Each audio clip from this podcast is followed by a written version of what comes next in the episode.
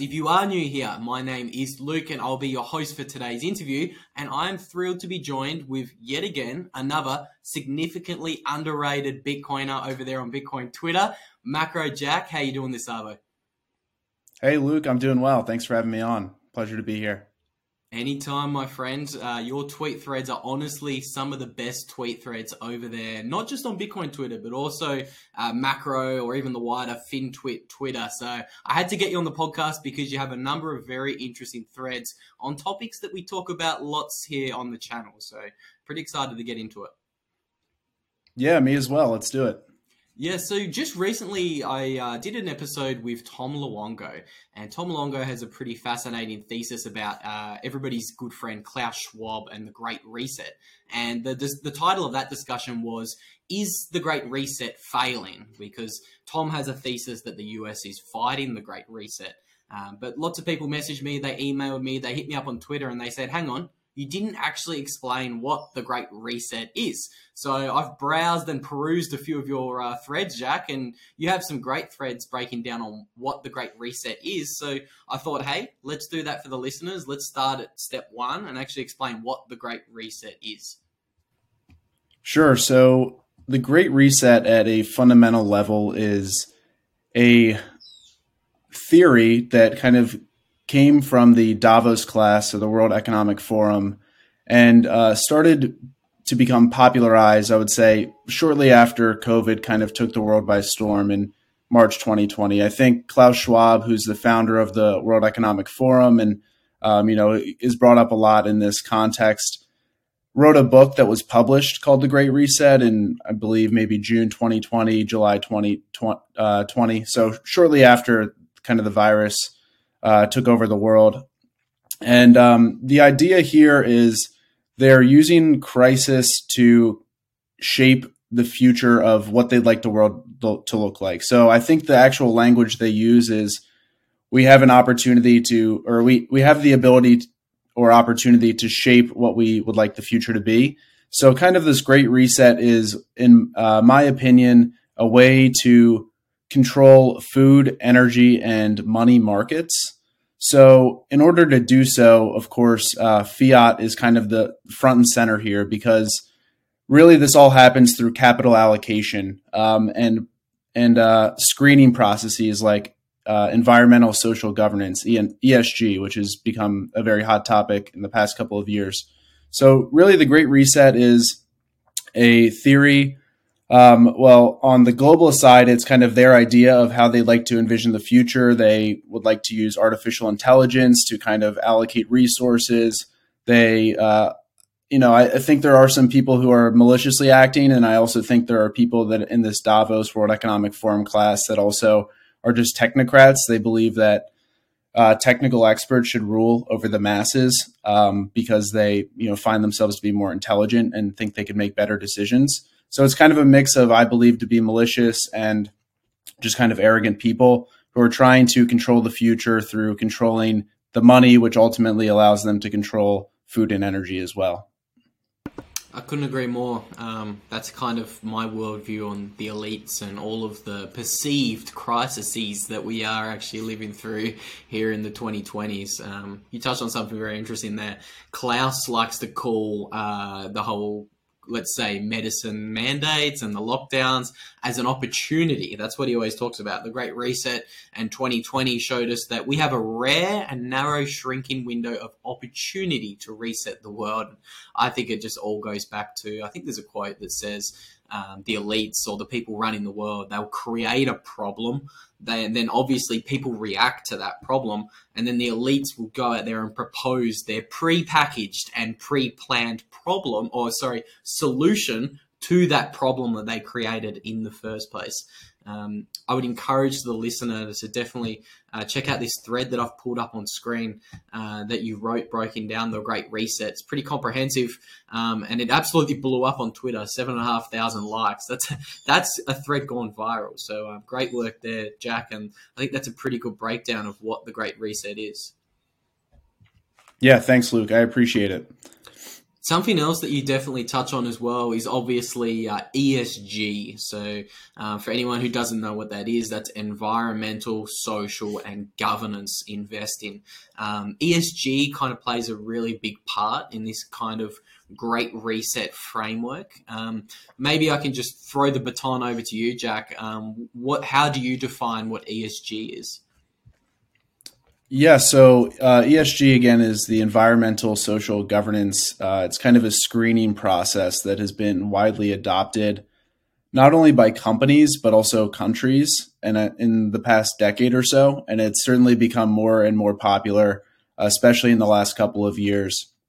The way I think about this is it's essentially a way to subvert the capital allocation process so rather than capital flowing to its best uses, so its most productive use cases, um, as it would happen in a free market, ESG is a way to control capital allocation and make sure that it flows to, I would say, politically uh, approved or popular uh, use cases. So, an example of this would be um, maybe some of your listeners are familiar w- with what happened in Sri Lanka earlier this year the very quick summary of that is um, in order, so Sri Lanka was trying to kind of play this ESG game that is pushed from the same Davos World Economic Forum class. And in 2021, in order to have a higher ESG score, which um, would signal to this globalist class that they are, you know, environmentally friendly, they're diverse, you know, the, all the kind of the buzzwords, right, that uh, we we hear so much about. So in 2021, Sri Lanka actually decided that they were going to um, ban chemical fertilizers uh, for the 2022 year. And what ended up happening was um, because of that, they had a significantly less output of crop because the soils are so debased at this point that um, they're so used to fertilizers. And if you don't use fertilizer, then the crop output's going to be severely diminished compared to what it's used to be. So, in order to get this high ESG score, Sri Lanka um, decided not to use any fertilizer for their crops, and I think they're actually usually a net exporter of commod- of agricultural commodities. And what ended up happening was they had um, a huge crop shortage, so they started using all of their foreign exchange uh, reserves, their FX reserves um, held by the central bank, to start importing food. Eventually, that ran out. So you know, in the process of trying to play this political ESG game, uh, the country completely collapsed. I, I, forget if it's president or prime minister. He fled the country, kind of, you know, in the midst of this crisis that um, was due to complying with this ESG protocol. So, um, just one other thing to add there as well is uh, this is kind of goes back to the energy crisis in Europe as well, where you know there's been uh, at least for a decade, maybe two decades, there's been uh, heavy allocation to you know favorable green energy, right, which is perceived to be wind uh, and solar mainly. Um, and there's been a kind of de-emphasis on reliable fossil fuel energy. And what we and that's all been kind of in the same ESG framework. And what that's led to is now an energy crisis in Europe which is also creating um, a global food crisis as well. So you know by playing these games um, we're severely distorting the process of allocating capital which is distorting then supply and demand of crucial resources across the world. That's a comprehensive breakdown, and that's exactly how I see the energy crisis in Europe playing out. Um, just had Preston on the pod last week, and we were talking about the energy crisis in Europe at length. So, if that interests the listener, head back over and check out that episode with Preston. Um, and obviously, I've been following the Sri Lanka issue as well um, pretty closely. And like, the, I think the biggest thing people miss is Sri Lanka was the poster boy, the poster. What do you call it? Poster child boy for uh, yeah, yeah, yeah. I think that's yeah. the phrase. But they were the one that Klaus Schwab kind of held up on this pedestal and said, look at how great Sri Lanka is. They have this near perfect ESG score of 98.1 out of 100. I think the Prime Minister of Sri Lanka uh, wrote an article on the World Economic Forum website in 2017 and I think the title of that article was something like How We're Going to Make Our Country Rich by 2025. And the TLDR of that article that the Sri Lankan Prime Minister uh, wrote, it was all, yes, we're going to adopt these ESG frameworks laid out by yours truly Klaus Schwab and the World Economic Forum, and that was 2017 and 2022. Like you laid out, Jack, they're, they're living through their largest economic crisis in history. So the biggest thing about ESG is it always fails. Central planning always fails. We've seen that throughout the 20th century. Capitalism has outcompeted communism um, on many, many occasions. And this kind of gets into the, the uh, podcast I recorded with Tom Luongo. Um, we were kind of asking the question okay, maybe all of these countries around the world aren't so aligned with this, uh, you know, Great Reset agenda. Are countries like the US opting out of the Great Reset? Um, there's some signposts maybe in the US that show, um, you know, a lot of the states are actually opting out of what BlackRock is proposing with this ESG framework. Um, I think I saw recently there's 19 state attorney generals in the US out of the 51 states. Um, so 19 of the state attorney generals are suing um, BlackRock, or they're they're asking the SEC to investigate BlackRock uh, for their ties with China, and they're all pulling their money out of these uh, ESG investment funds. So there's lots of things, or what I think there's some cracks appearing in the ESG kind of great reset narrative. Um, how are you looking at the geopolitics of everything, Jack? Yeah, no, it's a great question. So I did listen to your interview with Tom uh, that you recorded in the past month or so, and I think he makes a lot of uh, interesting points. And I think before hearing him, I was maybe pretty zoned in on thinking that there was alignment globally for the Great Reset, and I still think that there there is, but I'm going to maybe preface that by saying I think Tom is right to say that there is certainly a discrepancy now between the United States and other countries when it comes to monetary policy. Uh, he, you have to give him credit because I think he was one of the few people who predicted the the uh, level of rate hikes that we're seeing in the U.S. today, where um, many people, including myself, were kind of skeptical for rates to be as high as they are right now. So, and that's really, and just for everyone to be on the same page, that's sheerly because of the amount of debt in the system. But I will say that although at this point it does seem like there's a clear divergence between what the Federal Reserve is doing, and also the support of what seems to be commercial, some commercial banks as well, and what the ECB and the B, um, Bank of England and uh, Bank of Japan, all the other main central banks, there's a, clearly a divergence between their monetary policy. Now, I'm not sure if that is truly a I'm not sure if that's truly a result of a divergence between how they are kind of seeing the future, you know, great reset versus not great reset, or if it's also maybe has something to do with the US trying to kind of temper expectations and also keep the masses at bay. Because I, in my personal opinion, I think if inflation was as high as it was, uh, as it is right now uh, in in the U.S. where I live, and the Federal Reserve was continuing to print money, then I think that brings into question for a lot of people their credibility as an institution. And it also would anger people as well. Why are they not acting to try to calm inflation? Um, you know, why is there no action being taken? So, you know, I can't. I, I like Tom's theory, and I, I, think there's a lot of weight to it, and um, I, I could certainly see him being right about how this all plays out, where there's a divergence between the Great Reset and not.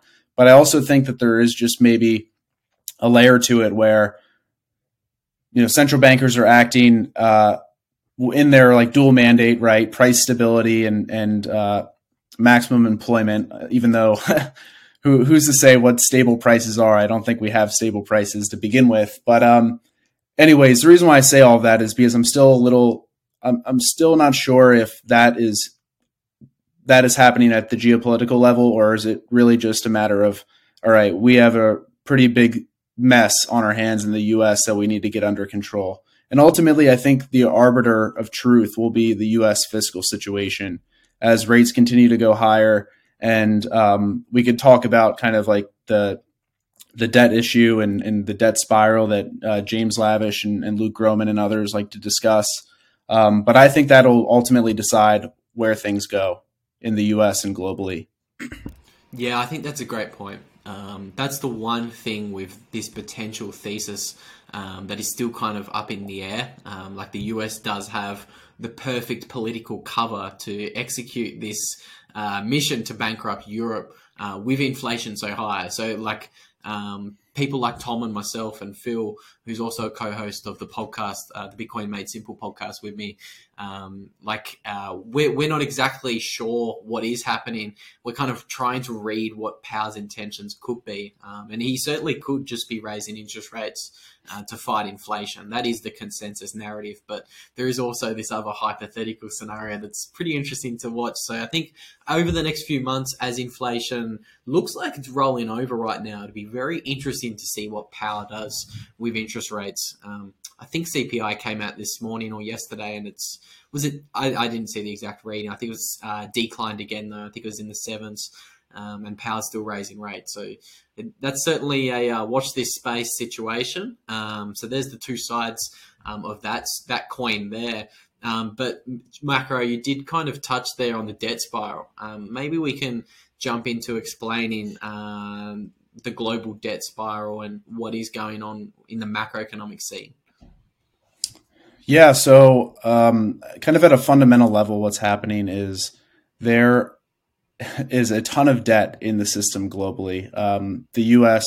again, where I'm based, is about 130 uh, percent debt to GDP, which is extremely high, kind of historically speaking, for sovereign nations. But when you start comparing it to other countries, it it doesn't even seem that significant. Um, I, I think Japan might be 250 percent, and I think global debt to GDP is about 400 percent. It's there's just a ton of debt in the system, which is a function of really uh, significant amount, uh, just kind of the post 1971 fiat monetary system, where governments have been able to uh, issue debt really without any ties to hard money. So that's kind of where we find ourselves at this long term debt cycle that I know you've spoken about. And um, it's something that I've learned from Ray Dalio as well. And really, the long term debt cycle is just, you know, we, we're used to talking about the short term business cycle where it's maybe six to 10 years. There's the uh, there's productivity and there's economic growth and then eventually that kind of tops out and then there's a recession and then that cycle repeats but then on the longer term there's a long-term debt cycle. And um, these t- cycles tend to take 80 years or so. And we find ourselves at kind of the end of this long-term debt cycle where now all these sovereign nations have um, a substantial amount of debt on their balance sheet. And really there are a couple of different options that are available to them to get themselves out of this fiscal position. This was actually in a IMF published uh, report in 2015, I believe, called "The Liquidation of Government Debt."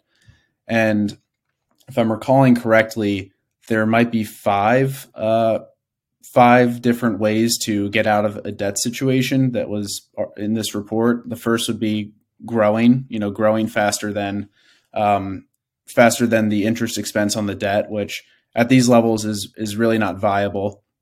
Um, the other would be austerity, which you could imagine, or you can't imagine any politician running on an austerity platform saying they're going to cut all sorts of spending and entitlement programs and ever having a chance of winning office. So I don't think that's possible.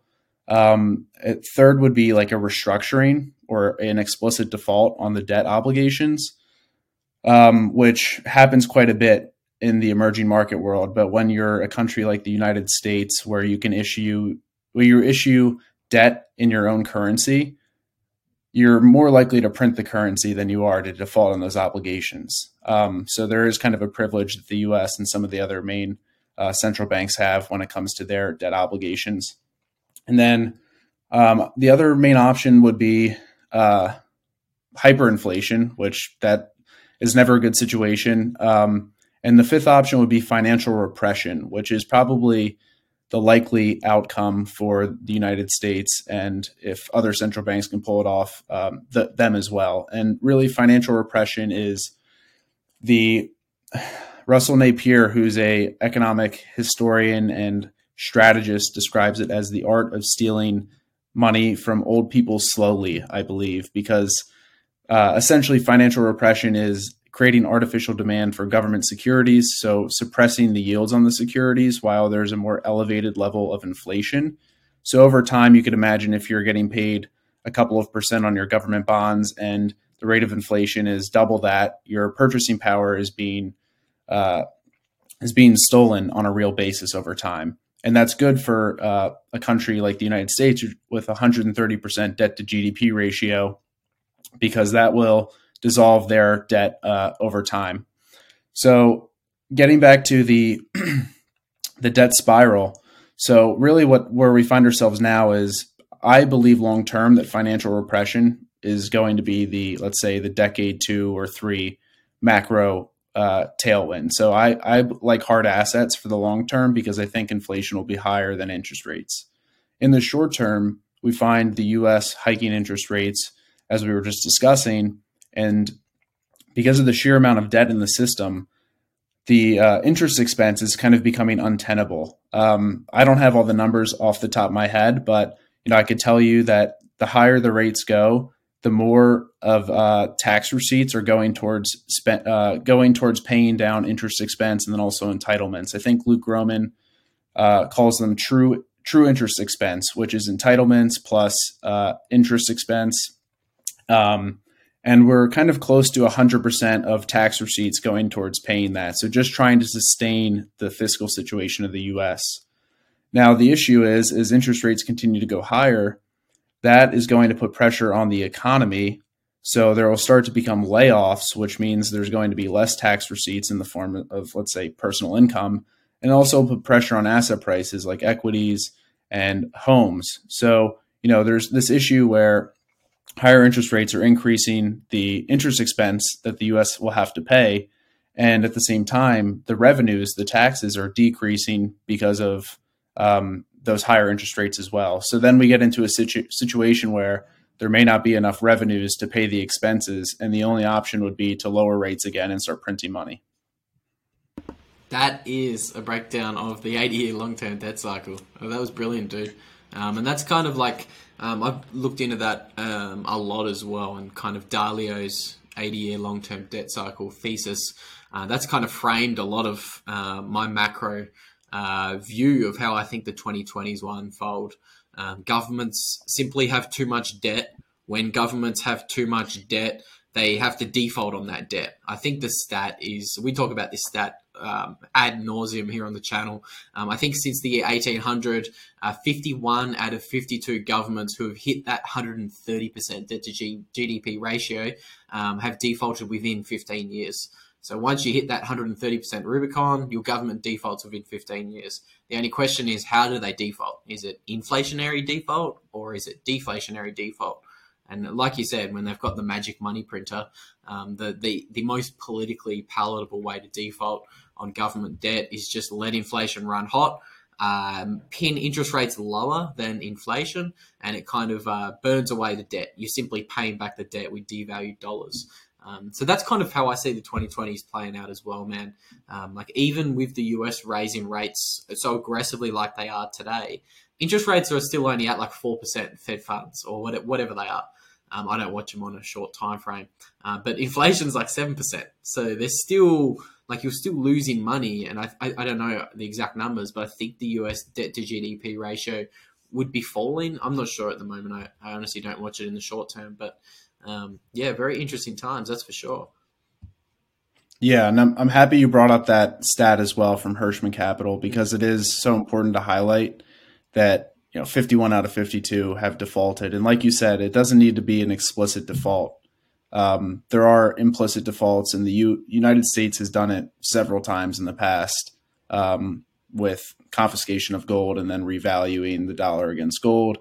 Uh, I believe in maybe 1933 and uh, 1971 as well, defaulting on the gold standard. So, you know, it would not be something that we haven't seen before for uh, a country like the U.S. to implicitly default on their obligations by inflation. Hundred percent. Um, something, an, another thread that I uh, that you wrote that I want to get into today um, is actually regarding uh, is fiat money an existential threat to civilization. Uh, so we talked a lot about the macro, but this kind of uh, civilizational decline that we're going through um, over the past 50 years is something that's um, really top of interest for me. It's something I follow pretty closely. So I read that thread and I loved it. Um, maybe you can break down exactly what you mean um, with why fiat money is an existential threat to uh, human beings and our civilization. Because I think a lot of people don't quite uh, they don't quite understand just how important money is to a civilization. Yeah, no, it's um, it is often overlooked. So the reason why I wrote that is because going back to some of the topics we discussed earlier, controlling the capital allocation process really allows you to control everything. I believe it was Henry Kissinger who said, you know, control the money, control the world. And that's exactly right. So, you know, to, to first even, before we even get into that, it's just important to understand that uh, if there's a monopoly on money, which a central bank is, and they can control the capital allocation process, then they're effectively able to kind of control um, control uh, much of the world. Now, I will caveat that by saying right now there's the commercial banking systems, so you know that that to some degree those also control how capital is allocated. But you know, as we start to think about like central bank digital currencies and um, the the Great Reset, right, and and and what they envision for the future, uh, if they have absolute control of the money, then they will be able to control everything else. So um, in terms of fiat money being a threat to humanity, I think we can just kind of look back to what we spoke about earlier. Again, um, you know, ESG is a fiat uh, screening process essentially for capital. Um, again, uh, in Sri Lanka, there I haven't um, seen much recently, but I know a couple of months back um, that country had kind of collapsed because of a food crisis that was artificially created due to misallocation of capital to play these globalist games. The same thing is happening in Europe with energy as well.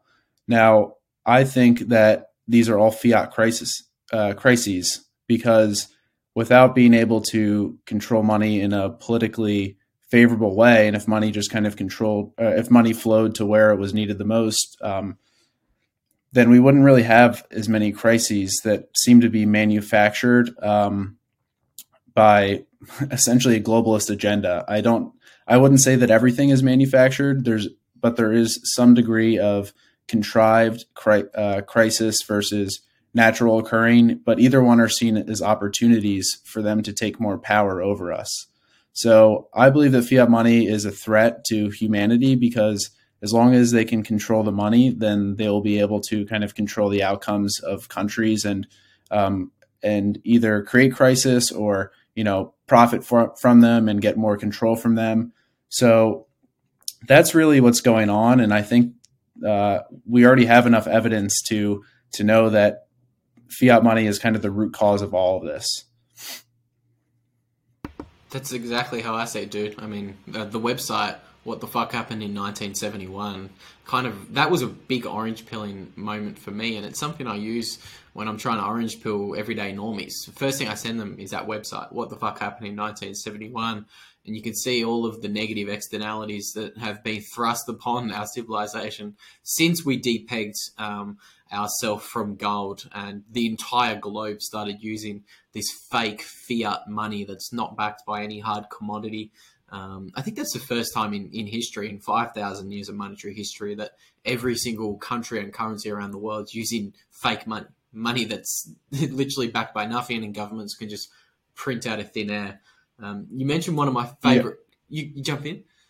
I was just going to say you're exactly right, and um, you know what's frustrating is uh, the process of discovering money and money competing happened over thousands of years, right? And ultimately, gold was the hardest money that um, that human beings chose to store value over time, and pretty much every single event following 1913, um, well, it goes further back for central banks in other countries, but with the Federal Reserve, every single step since creating the Federal Reserve, um, so every progression that's happened has actually regressed us as a society. It's taken us further and further away from hard money, which has completely distorted our lives and uh, it's really made us most people unable to save if you cannot afford assets. So then you're unable to kind of build a life, and you know it's really just kind of everything comes back to the money and exactly right. Um, when we have fake money, then we we have a lot of consequences from that, and you know we need to fix the money. Hundred percent, dude. We need to fix the money. We need to fix it fast. Um, one of the distortions, I suppose, uh, that is present in um, living under this fake money world um, is is uh, the media. Um, so the mainstream media, I think, play a pretty big part in deceiving people about what's really going on in the world. Um, and then I stumbled upon uh, a three. Is it a three-part article series that you've got on your Substack titled "A Mostly Peaceful Heist"? Uh, is it three or four? I, I know I read three. I wrote parts. four. Yeah, I wrote four parts. Okay. Well, anyway, I've read the first three parts um, of your series titled "A Mostly Peaceful Heist," and I thought it was very illuminating. Um, and I think uh, you touched on many things uh, that I have been thinking about uh, for a long time in terms of the role that the mainstream media plays and how we're not taught about money or inflation. Uh, so, Jack, maybe you can tell us the uh, impetus um, of what inspired you to write that um, article series. Yeah. Um, so I was inspired to write that because it's such a blatant psyop of moderate inflation, right? So that was kind of the original thought that got me on this entire um, article series and just kind of digging into the basis of our monetary system and all the lies that we're fed and you know ultimately how that how that ends for us so you know to, to kind of summarize what i wrote in those pieces we are all kind of born into and this is another article i wrote but we're all kind of born into this fiat cave right so you know we and we'll talk more about that. But essentially, you know, we're we are all born into this world of now fiat money, and it's kind of been this way for a couple of generations now, and we are never really taught what money is or um, you know what it's used for or why we have it. None of these fundamental ideas that involve money. Rather that we we just kind of like, all right, go earn money. Like you need money to live. What you do but um, we're never we're never really understanding like from first principles what money is and then we kind of grow up in this financial system where it's you know we need moderate inflation and you know federal reserve's a good guy that they just make sure that inflation's not too out of control and you know we need a little bit because it's good for the economy and you know prices just go up and that's how that's how it works and you know this mostly peaceful heist that's taking place is not so peaceful anymore but what started out as a mostly peaceful heist was the lie that moderate inflation is good for an economy and is naturally occurring. You and I both know, and I'm sure most of the listeners know, that prices naturally go down because of productivity and, and technology. They don't go up. That is strictly because of the manipulation of the money supply over the long term. So, you know what what started as a moderate inflation that was a mostly peaceful heist was stealing from savers over a longer time horizon in a more consistent and modest way, and also, uh, you know, making their lives more and more expensive. Now we, after decades of expanding the money supply and uh, making people's savings to value and making their cost of living go up, you know, now we're kind of at this these crossroads, especially after 2008 to 2020, where monetary policy jacked up the prices of assets and even grew the wealth divide larger. And then again after 2020, where they printed $6 trillion in the US, and I think uh, the billionaires of the world, they grew their net worth by 5 trillion. So it's like, it's not a coincidence where this money goes when uh, there's new money created. And there's a reason why they create it because it, it benefits those who control the money the most. So what began as a mostly peaceful heist of you know, let's say moderate inflation, one, 2% a year, is now much higher than that. It's reported at 7%, but we both know that, you know, based on the actual definition of inflation, it was over 40% in the US in, in two years. And prices are much, much higher than they were. I can't even remember what prices were like in 2019, but every time I go to the grocery store, I'm amazed by how much my bill is. So, pretty much, you know, this lie was perpetrated for so long and no one really questioned it because it was mild enough. Like, all right, we're going to steal your savings very slowly. Your cost of living just kind of goes up. That's how everything works, right? But now it's gotten much, much more obvious. And if we continue on this path, things are going to get even worse. Uh, like it's it's not a peaceful heist anymore. Um, it's it's very much a blatant robbery, especially when you print forty percent of the of money uh, in two years and you're paying people zero percent on their savings, right? Like that's that's a robbery. Uh, that's time theft, and that's uh, not a mostly peaceful heist. It's certainly not peaceful anymore. Uh, I thought that like the the name for that article series that's brilliant. Uh, peaceful heist. Um, because that's one of the biggest. Oh yeah, we we probably should talk about that as well. Where I got the name of that was just, um, I think it was in 2020 with the CNN reporter, and um, you know it, it, it says peace. Uh, I forget what it says. It says fiery. Oh yeah, fiery but mostly peaceful protests, and there's just like a bunch of vehicles burning in the background, and it's you know the media obviously lies to all of us about everything, and it's the same thing in the financial system as well. And and moderate inflation for so long was that mostly peaceful heist. That's uh, that's exactly what it is. I just quickly brought up uh, part one of uh, that four part series you wrote, and you can see there. Of course, it's CNN. It's it's always CNN when we're talking about propagandists.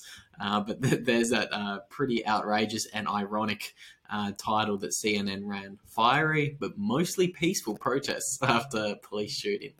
Um, I thought that's a brilliant name for the series. Um, and the whole idea of inflation as well. This is something I really want to double click on because it's the propaganda that's been pushed down our throats so strong in the past 50 to 60 years. Um, we're told that inflation helps the economy. We're told that inflation is part of a healthy, growing economy, and it's the way things have always been. But this little chart here is part of my orange pilling package for when I'm uh, when I'm crossing some normies who are mildly interested um, in economics and uh, how Bitcoin fits into all of it. And it's just a simply it's a 400 year chart of inflation and deflation. And you can see before the year 1900, you can see we would go through these natural ebbs and flows of inflation and deflation. So inflation is the blue, and it would typically be followed by periods of deflation, which is in the green. Uh, but you can see what kind of happened um, in the early 1900s was we didn't really see any periods of green. We didn't see periods of deflation anymore. We only ever see blue. So that's periods of inflation. Um, and that's because um, in the early 1900s, obviously we had the creation of the central banks and we um, saw the slow erosion um, of uh, the gold standard um, through lots of different steps. Obviously, the creation of the Fed, 1913, and then 1934 um, five was it when FDR seized the gold, 6102? Um, I'm not entirely sure. And then obviously, ultimately, 1971, uh, we saw the complete abandonment um, of our currencies today and they're pegged to gold. But this chart here, I really love it. And I think that's a uh, great point you brought up there uh, surrounding. Um, inflation and deflation. We're told that inflation's good and healthy, and it's not. It's it's a robbery. That's exactly what inflation is. Yeah, I've actually never seen that chart before. It's pretty interesting just to see year to year for over about 400 years that fluctuation between inflation and deflation and just how deflation is virtually absent now. You know, aside from a depression where that's just a function of a liquidity crisis because they stop print they stop printing money, um, which I don't believe would would ever happen again. I think inflation or even hyperinflation would happen before a depression but it is interesting to see that, and it's it's really unfortunate. I mean, we're we're essentially victims of a heist, um, and most people don't even know they they don't know it. That's exactly right, and it's a host, uh, it's a heist that we get no vote in either. That's the thing that really outrages me. Um, I think it's Jeff Booth. He has a really good. Um, well, he said something really interesting in a maybe a couple of months ago in a podcast that really piqued my interest he said if somebody broke into your house and they stole 2% of your belongings every year, you might not actually notice that. Like if somebody stole 2% of your knives or your forks or who, knows, even your chairs. If you're a Bitcoiner, you shouldn't have chairs anyway. But just imagine a robber breaks into your house every year and steals 2% of your stuff. You might not notice it. You might be able to kind of, the central bankers might be able to get away with it, the thieves. Uh, but when it becomes 40% a year, like we're talking about in 2020 and 2021, all of a sudden people are starting to wake up and realize, hang on a minute, maybe things aren't just quite right. Maybe uh, 40% or 20% inflation, maybe that's not quite right. People begin to wake up um, out of a deep slumber, and maybe some of them make their way out of a fiat cave. Um, Jack, this could be a good little uh, transition into another article series that you've written on your Substack. Um, is and is this one? This is a four-parter, and this is titled "The Fiat Cave" from memory, an allegory. Yeah, an allegory, the Fiat Cave, an allegory of monetary deception. Apparently, I like four-part series, but I think I think that's going to be put to an end this week. So, oh, let's um, go. But yeah, no, do you want to talk about that one? Let's do it, brother. Break down what is the Fiat Cave for the listeners. Yeah. So again, we're kind of born into this system, right? Where we we never know what money is um, from a young age. You know, you're everyone kind of grows up in a different situation. Maybe you have you had money struggles as a kid. Maybe you didn't, but you know, money is very prevalent because you're always around it. Money is kind of it, it's the medium of exchange. So anything that you want in life, you're going to likely have to use money to to obtain it. So we're always surrounded by money, but yet never in grade school, never in high school, or you know, usually not in in college or anything after high school. Um, are you ever taught what money is? And you know, everyone likes to talk about the Bitcoin rabbit hole, and I think it's a great analogy. Um, but I also think that it's just the process of understanding money and sound money and Bitcoin is also could be compared to Plato's allegory of the cave, which, for those unfamiliar, essentially there are uh, prisoners who have been chained in a cave since birth, and they sit there. They're prisoners. Um, they cannot move their bodies. Their their necks are chained too, and they stare at a wall. And on the wall in front of them are shadows that are casted from a fire behind them. So there's there's jailers of the cave that walk behind them and hold objects those object shadows cast onto the wall in front of the prisoners. So they're they're cha- chained into the cave, and um, essentially their reality are the prison. Yeah, thank you. Yeah, exactly. And uh, essentially their reality um, is the shadow on the wall. Now, one day, uh, one of the sh- one of the prisoners is uh, freed from the shackles, and he gets up and sees the fire uh, behind him. And you know, initially as you can imagine, if you're sitting in a cave in darkness your entire life and then you turn around and look at fire directly, I'm, I'm sure that would really hurt your eyes. And uh, so that happens. He sees the fire, and at first, kind of the pain. He wants to go back to the he wants to go back to the wall. You know, his comfort where he where he's lived his life. But um, depending on where you read it, uh, you know, he either walks on his own or he's dragged out of the cave, and eventually he makes it out to the to the exit of the cave and is confronted by you know the world right? And sees the sun and spends time outside of the cave and experiences the world for what it truly is and realizes that essentially his life had been a uh, had been deception that entire time. He wasn't actually living. He was merely just watching shadows on the wall. So then he goes back into the cave and he goes to tell the other prisoners you know what he's discovered that there's a world outside and and you know they, they have no interest in hearing that. They they want to stay uh, prisoners in the cave and watch their shadows on the wall. So, you know, that was just important to preface with because, you know, similar to going down the Bitcoin rabbit hole, I would just that process of understanding what sound money is, what Bitcoin is, is kind of similar to escaping the cave in, in Plato's allegory of the cave, because especially in this fiat cave that we live in now, where again we're being stolen from via inflation and also taxation that's a whole other thing to get into. But you know, our savings is being devalued and our cost of living is going up. And what ends up happening is we don't realize the root cause of that. We don't understand that the money is being debased by what I called the fiat jailers. So really a corrupt partnership of government and central banks who, you know, collude to debase the money for their benefit and to keep us prisoners of the monetary system.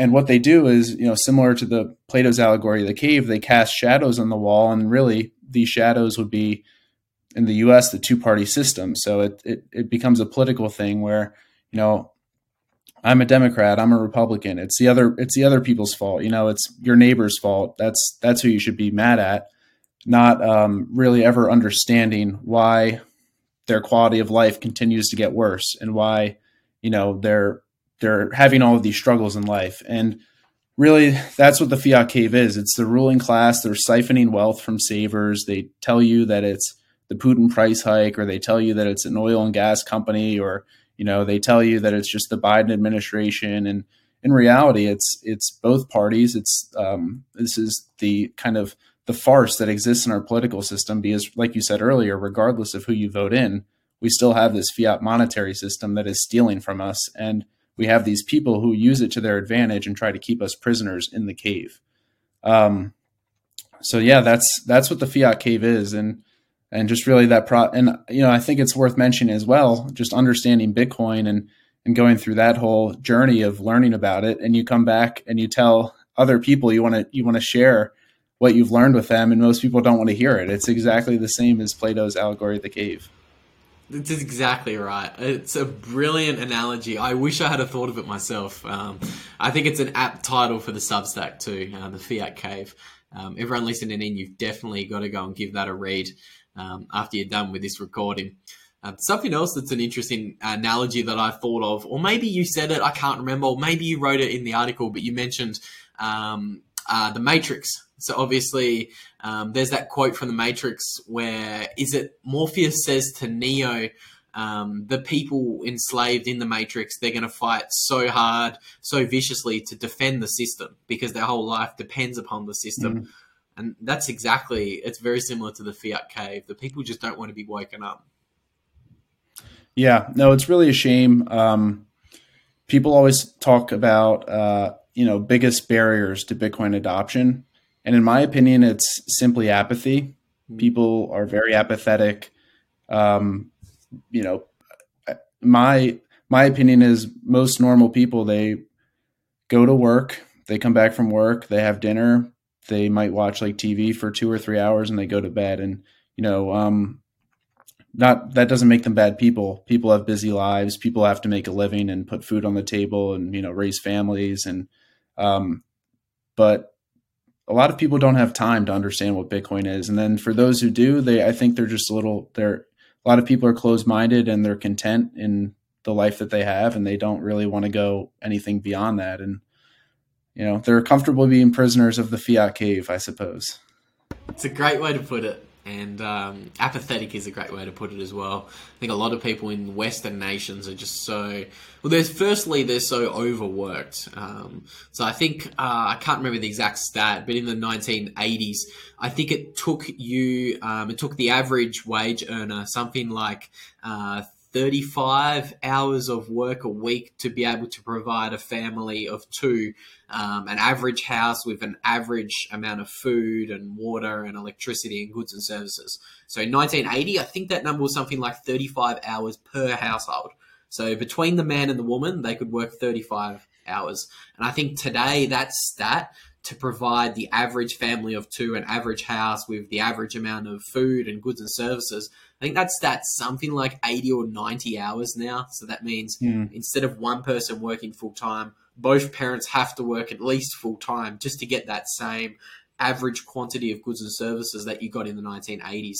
So to your to your point, I think most people just don't have the time to sit down and think about money and think about what's wrong with the world and think about where we're being lied to by our governments and central planners. Um, because I, I, don't think it's yeah. just the money. Um, there's there's lots of other regions we're getting lied to as well, Jack. Yeah, and I was I was going to say I, I tweeted something out like that today as well. I, I haven't seen um, I haven't seen I guess that study or article that you just mentioned. If you could send it to me, I'd love to take a look at it. But you know, even just kind of thinking through speaking with my parents or um, you know grandparents or just older people, you kind of get a sense of what life was like. And um, yeah, I mean, people have smaller families today, or they have no family, and a lot of people are working twice as hard or have you know dual income households, and you know you look a couple generations back, and one uh, one income was sufficient, uh, much bigger families, and the quality of life was, I would say, objectively better. Um, you know, the food was healthier, right? People spend more time outdoors, and it's yeah, I think it largely has to do with the money that's being debased. Let's talk about food. Uh, that is something I did want to bounce off you because um, I, I, think I might have heard you say on a podcast um, that you're talking to uh, Texas Slim and you've been to um, a, a, few meetups and you know you've tried to shake a rancher's hand. So uh, how, how do you see uh, the whole nutrition side of fiat food, um, and what are your thoughts on just personal nutrition yourself? Yeah, so what are my thoughts on fiat food? So again, I it's no coincidence that the nutrition nutritional guidelines kind of came up in the 1970s after the fiat money standard begun, right? And ultimately, I think what it comes down to is, and if you, and I'll plug Saifedean's book as well. You should read the Fiat Standard if you haven't checked it out already. It's a, it's a great read. It's engaging. It's entertaining, as you know anything Saifedean uh, writes or says is. Um, but anyways, yeah, I mean, it's no coincidence that as we got fiat money, and our money began to be debased. Also, our food uh, was also debased as well. So, you know, rather than using animal fats um, such as tallow or lard, um, or even like a nice uh, oil like olive oil or coconut oil, now everything has canola oil or um, soybean oil and just these seed oil. oils, right? They're yeah. they're just industrial produced. They're very cheap to make. It increases margins you know they're able to advertise it as heart healthy and all these other uh, all this other propaganda right um, because again fiat money is also paid for like research to to campaign and, and create propaganda to say all of this is healthy um, so yeah i mean fiat food is directly related to fiat money um, it's just the de- debasement of money leads to the debasement of um, our nutrition and health as well and um, I was certainly was never always a healthy person. Um,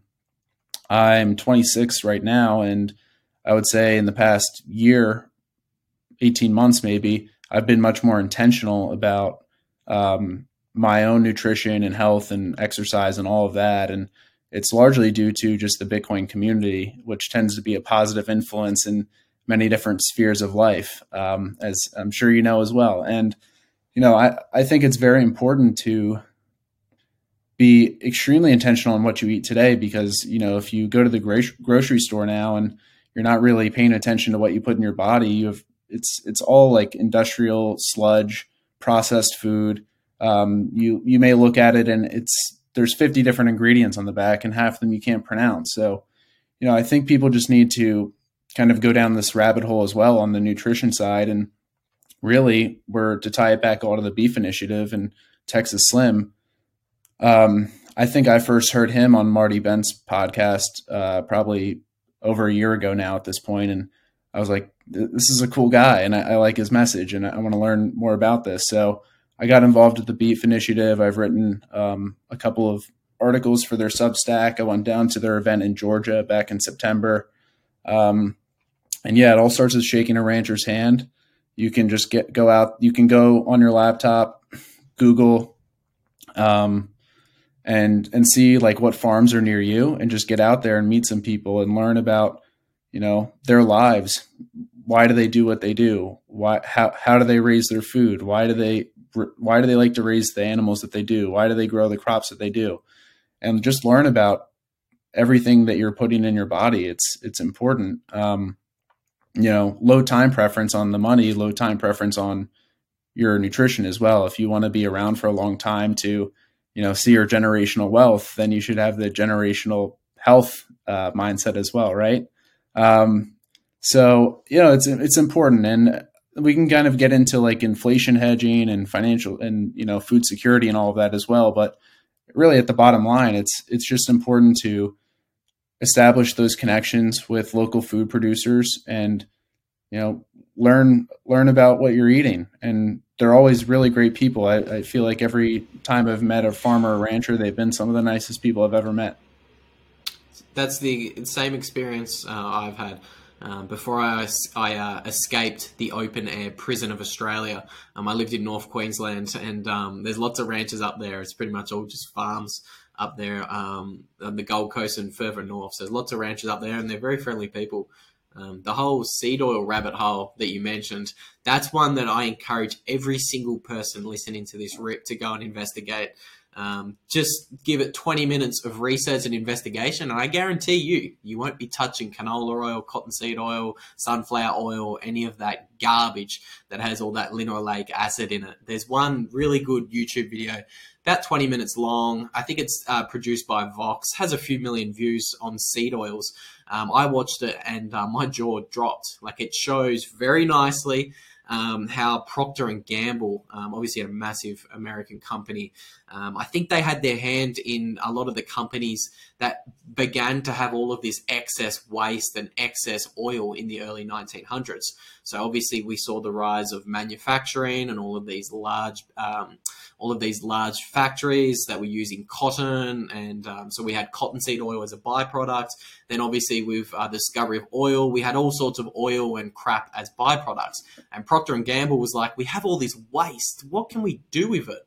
And they literally just turned this waste into oils, and they paid. I can't remember the exact figure, so. Um, um, I don't t- don't take the exact quote, but it was in the billions of dollars. Um, they bribed the American Heart Association billions of dollars in the early 1900s to say that stuff like sunflower oil, cottonseed oil um, is healthy and good for your heart. And they bribed all of these scientific journals and studies to say that saturated fat um, and cholesterol that's found in your eggs and your red meat, that's what's giving you heart attacks. Um, so again, listeners, go and check out that 20 minute video. It's very well researched, very well produced. It's not a documentary. It's more like a uh, it's more like a movie that you can watch with your uh, missus or spouse who needs a good orange pill in because it is a, it's it's fast, it's clickbaity. It's not like a boring documentary. So go and watch that out. They also have some charts on there showing that before the year 1900. Um, we didn't eat or cook in anything other than animal fat, so tallow, mm-hmm. like you mentioned, and there were no heart attacks in America. But then after 1900, when we started um, eating sunflower oil, cottonseed oil, you can see the correlation. It's uncanny. As the consumption of cottonseed oil, sunflower oil explodes in the 1900s, so does correlation uh, to like cancer, chronic diseases like heart attacks. All of that starts to become a thing as we start eating these seed oils. So um, that was a bit of a long rant and a tangent, but I feel very passionately about seed oils and, and the food because, it, like you said, um, if you want uh, if you want to see your generational wealth, you need to also protect your own health. Is that what you said? Something along those lines? Yeah, generational wealth and generational health. Love it. I love it. Yeah, no, it's it's so important, man. Um, and you know, for people, like I said, I I've been going down the health and nutrition rabbit hole and being more intentional about it myself and really just the past year, probably 18 months or so. Um, I was pretty fat like three or four years ago, to be honest. Um, so I would just say, you know, anyone out there, uh, I found the Meat Mafia podcast to be a fantastic resource. I've had the pleasure of meeting uh, both the hosts of the show, and you know, they have really fantastic guests on all the time. So uh, yeah, check that out and you know, shake a rancher's hand. It's it's really easy and it's quite a nice experience, and it's fun to build those relationships. It's a brilliant podcast. Um, I actually just stumbled upon the Meat Mafia podcast maybe a month ago when they interviewed uh, Adam Curry. And, and, I was like, because I've always followed their Twitter, uh, but I never got into their podcast. Um, and then, yeah, they're great blokes. Um, really, really knowledgeable fellas in that industry. So uh, that's another plug for the listeners to go and check out. Um, Jack, we're going to do this one a little bit backwards. Uh, normally, I ask the uh, interviewees their background at the beginning of the podcast, but the way this one's panned out, let's do it at the end. Uh, so, what's your background, what you're doing before Bitcoin, and what led you to finding Bitcoin? Yeah, sure. Um, so, let me think. I first discovered Bitcoin in 2017.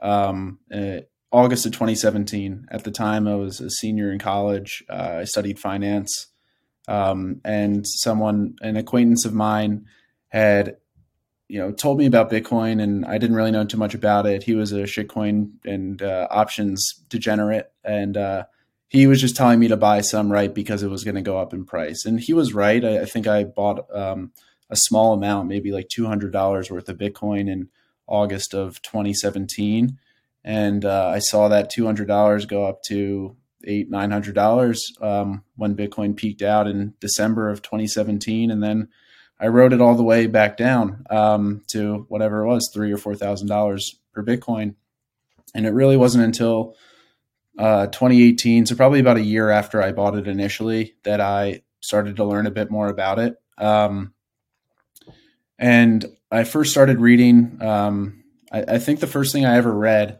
when I was like, "All right, I need to figure out what I actually own and let's you know learn more about Bitcoin."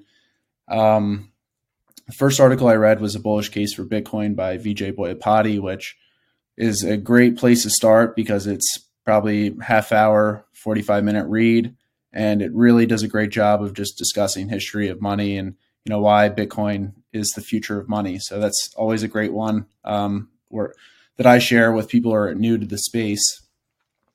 And then, yeah, I mean, uh, I worked in New York for a couple of years in traditional finance and uh, ultimately in 2020, um, I kind of became, I would say, Bitcoin investor to Bitcoin uh, Bitcoiner, let's say, in 2020, just when I was living in New York and the whole world shut down. And I was working in traditional finance at the time. And really, what uh, frustrated me and upset me was just seeing the K shaped recovery, as it was referred to at the time, where a lot of my peers and um, just the industry in general and Wall Street did very well, um, making you know record trading revenues and you know being huge beneficiaries of all the stimulus and low interest rates and all these asset prices going up. And it really was a crazy thing to work at the industry at the time because everyone was just feeling um, very euphoric and very wealthy, and um, it was frustrating me, for me because.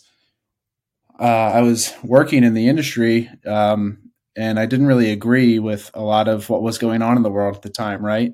And it especially frustrated me that to see that people were being locked down in their homes and uh, businesses were being destroyed, yet um, Wall Street was just making uh, a ton of money. Um, so the K-shaped recovery kind of uh, jaded me in a lot of ways, and um, with more time on my hands, not living in New York and just kind of being away from all the noise that city life brought, I spent a lot more time learning about Bitcoin and just macro in general in 2020. And that's kind of what's led me here today. Um, I still work in traditional finance, but not really. It's not a Wall Street firm. I work at a startup now, um, uh, but still in like the finance industry.